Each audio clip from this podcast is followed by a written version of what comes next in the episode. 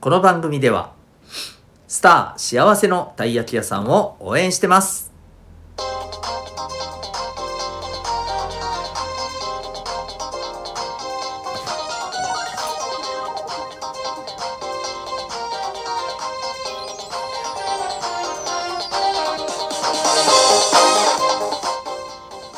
小中高生の皆さん日々行動してますか？あなたの才能と思いを唯一無二の能力へ。親子キャリア教育コーチのデトさんでございます。小中高生の今と未来を応援するラジオ君ザネクスト。今日のテーマウィンウィンをアニメから学ぼう。でいきたいと思います。はい。えー、私は時々この放送で、えーアニメのことを話したりしています。あの基本的にねアニメ好きなんですよ。もうそのうちあのちょっとアニメネタが今よりもかなり割合増えるかもしれませんけども、はい、アニメ好きの方はですねはいあのまあいいと思うんですけどじゃない方はええ、って思うかもしれませんがあの意外とですねえっ、とアニメから学べることって多いですよね。これ多分ねアニメめっちゃ見てる人はねうんうんって言ってくれてると思うんですよね。あのほんと多い。学ぶこと。マジで。うん。もちろん全部が全部ではないけどあのめっちゃ多いと思いますよ。なのではい。あのアニメ好きな方はですねそこからも人生に大切なことをですね自分なりに学んで自分の人生に生かしてくれたらいいと思います、うん、で今日はですねそのアニメからウィンウィンっていうのを学びましょうという、まあ、テーマなんですけれどあのウィンウィンってまず何って思った人いますかね？うん。多分あのいらっしゃると思うんですよね。なのでちょっとここからあの入りたいと思いますね。はい。ウィンっていうのはあの WIN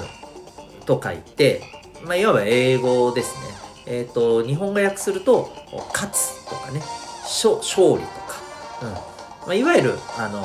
勝ち負けの勝ちのことを言います。ちなみに、えー、負けのことをルーズって言うんですけどね、LOSE でね。うん、で、えっ、ー、と、ウィンウィンっていうのは、勝ち勝ちと、まあ、ウィンが2つ並んでるんですけれども、これどういうことかっていうと、えー、なんで2つなのかっていうと、これ、自分と相手どちらも勝ちっていう意味です。こう聞くと、は？どっちも勝ちどういうこと？いや、どっちか勝ったらどっちか負けやろって思うと思うんですが、確かに試合とかね、そういったあの勝負事では、それはまあもちろんね、勝者がいれば敗者がいるということでね、そうなりますけれども、えここでのウィンウィンっていうのはどういう意味かっていうと、自分も相手もどちらもいい感じでいけるような人間関係これが大切ですよということを実は言いたいんですね。これはですねあの皆さんが普段お友達との関係でもそうだしあるいはねうんまあそれこそあの試合で勝敗をね、えー、白黒しっかりつけるようなスポーツにおいてもですし皆さんが社会に出て、え、誰かと一緒にお仕事をしていく時。もしくはお仕事でもさやっぱりほらライバルっているわけじゃないですか。例えばね、えー、分かりやすいので言うとさうん例えば、えーと、ユニクロとね、えー、なんだっけザラとかってねあの H&M とかってライバルでしょ？え何言ってんのよくわかんないって思った人は洋服ですよ洋服ね。アパレルメーカーですよね、まあ、もっと分かりやすいので言いましょうか。じゃあ、え、スシローと、えー、くら寿司はま寿司。とかね、うん、はい。マクドナルドとモスバーガー。とバーガーキング。バーガーキング知らない？あそう。いやババーガーキング？俺はバーガーキングが一番好きですけどね。そんなことどうでもいい。そんなことどうでもいい。うんそういうふうなこのライバルでこうねお仕事で商売で争う時もですね実はいろんな場面においてこのウィンウィンっていう考え方を大事にしてる人ってやっぱりねうまくいくんですよ。うん、どういうことかっていうとね、えー、仲間たちからもあるいはライバルからもうんあいつはあれだよな信頼できるやつだよなと、うん、だから何かあったらあいつに頼もう。あいつがなんかあの助けを求めてきたら、うん、あのちょっとじゃあ少しでもできることを何かやってあげようっていうふうにね。あのお互いにね信頼し信頼されるようなそんな関係をね築くことがねすっごくね、得意になります。このウィンウィンっていう考え方を持ってる人はね、要するに自分だけがいいとかじゃないわけですよね。逆に相手に譲って自分は、うん、遠慮しますとかそういうことでもないんですよ。自分もしっかりと得られるものを得るし相手もちゃんと得たいものが得られるように考えて動くっていうことです。これなかなか難しいですよね。難しいでしょ？うん。自分のこと考えたらやっぱどうしても相手のこと考えきれないし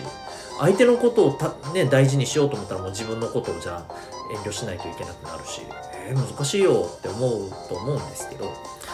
これやっぱりね、あの、そう簡単ではないんですけどここでですよ是非これを学べるためのおすすめのアニメがございます。ズバリ2つ言います、えー、最近、えー、最終回しましたアニメパリピ孔明です。前もこの放送で言いましたね。これ絶対ねあのウィンウィンがめっちゃわかる。お話が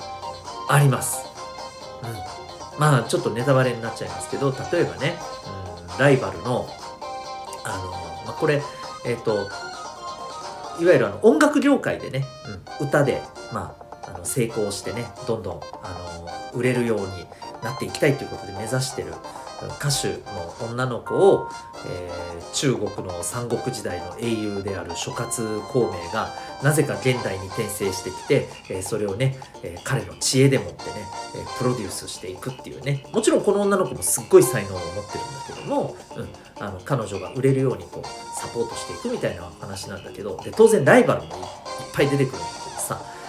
ライバルに対して諸葛孔明さんはですねすごいんですよ。単に勝つだけじゃなくてちゃんと相手のこともね考えて相手にとってもきちんと何て言うのかなうん気遣って相手の例えばなんか人がちょっと実は喉を痛めてるなと思ったら、えー、喉の痛みが治るような彼のこの秘伝の薬みたいなのを実はさあの惜しみなくさそれを相手に渡したりとかねそういうことするんですよ。うん相手の実力をしっかりと出させた上で、えー、こうその上でねしっかりと正々堂々とこう勝負するとかですね、うん、本当にあの自分たちがただ勝てばいいっていうね相手の弱点をついて勝てばいい、まあ、それもダメとは言わないんだけどもさ、えーと、そこをしっかりね相手のことも何て言うのかなリスペクトしながら競い合っていくっていうことをやるんですよこの孔明さんはですね。めっちゃいいですよ。うん。で、えー、もう一つ。これはもう有名だよね。テンスラ。ね、転生したらスライムだった件。えー、もうアニメが、えー、来年第3期やるのかなきっと。来年？再来年かなひょっとして。その前に、えー、今年の秋に多分劇場版がやるんですよね。これでまたちょっとテンスラ話題になるんじゃないかと思うんですけど、昔からやってるアニメでね、えーと、これもねあの主人公のこのリムルっていうね、えー、まあ、男の子、うんまあでも男の子って言ってもね、もともとはサラリーマンなんですよね 転生してね、えー、スライムになってこの世界に転生してくるんだけど、彼がね、なんというかね、すごくやっぱりこう、器量があるんですよね。まあ、なんかね、あの、人間らしくてになんかねあのそこはなんか人間らしいなみたいなあのちょっと自分の欲が出るみたいなところもねあったりするんだけど基本的にはね基本的にはね周りのこととか相手のこととか立場とかをね気遣いながらねやっていくんですよ。でいろんな種族いろんな国とねうん最初はなんかお前大丈夫かみたいなちょっとね関係が少し緊張感のある関係でもしかしたらね戦いになるのかなみたいなところでもね実はこの彼がどんどん、うん、そういう相手のことも気遣いながらでも自分たちもしっかりとあの国として栄えていきたいということで、ね、そうそうだんだん自分の国を持つようになっていろんな国とね、えー、関わっていくいろんな人たちとか魔王とかとも関わっていくんだけど何て言うかもう本当にね有効な関係を作っていくんですよ不思議なぐらいに。でそれはやっぱりこのねえー、主人公のリムルのねウィンウィンの多分精神っていうのが基本的にあるからこそこれできていくんですよね。この辺がね何ていうかすごく分かりやすく描かれてます、うん、彼の性格とか言動とかこう相手の国の王様と話し合う時に、うん、じゃあここはこうしてみたらどうだっていう提案をするところとかね。すっごくねあの分かる。もうなんか理屈とかじゃなくてあここういうことだねウィンウィンってねっていうのが肌感覚で分かると思います。めっちゃくちゃあの勉強になるし面白いので、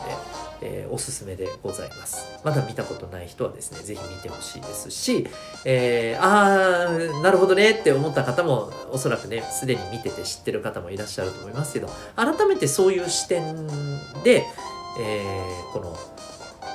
テンスラを見てみるのもね、いいと思います。はい。えー、ということで、ぜひウィンウィンっていうのをね、学んでじあの実践できるようになっておくとですね、あの今そして今後、うん、人間関係ですごくねあの楽しくうんもちろんそれでもね合わない人っていうのはどうしてもいたりするとは思うんだけどそれでもね何、うん、て言うか本当にうん気持ちの良い人間関係というかね、うん、あこういう人となんかつながっててよかったなこの人と友達でよかったなってなんか思える人が多分ね、えー、今よりも増えるんじゃないかなと思います。是非大事にしてみてください。私も学んで、え、実行していきたいと思います。というわけで、今日はですね、アニメからウィンウィンを学ぼうというテーマでお送りいたしました。最後にお知らせです。私が運営している、えー、小中高生のオンラインのコミュニティ民学というものがございます。興味がある方は、ウェブサイトへのリンク貼ってますので、ご覧になってみてください。それでは、最後までお聴きいただきありがとうございました。あなたは今日どんな行動を起こしますか？それではまた明日学び大きい一日を。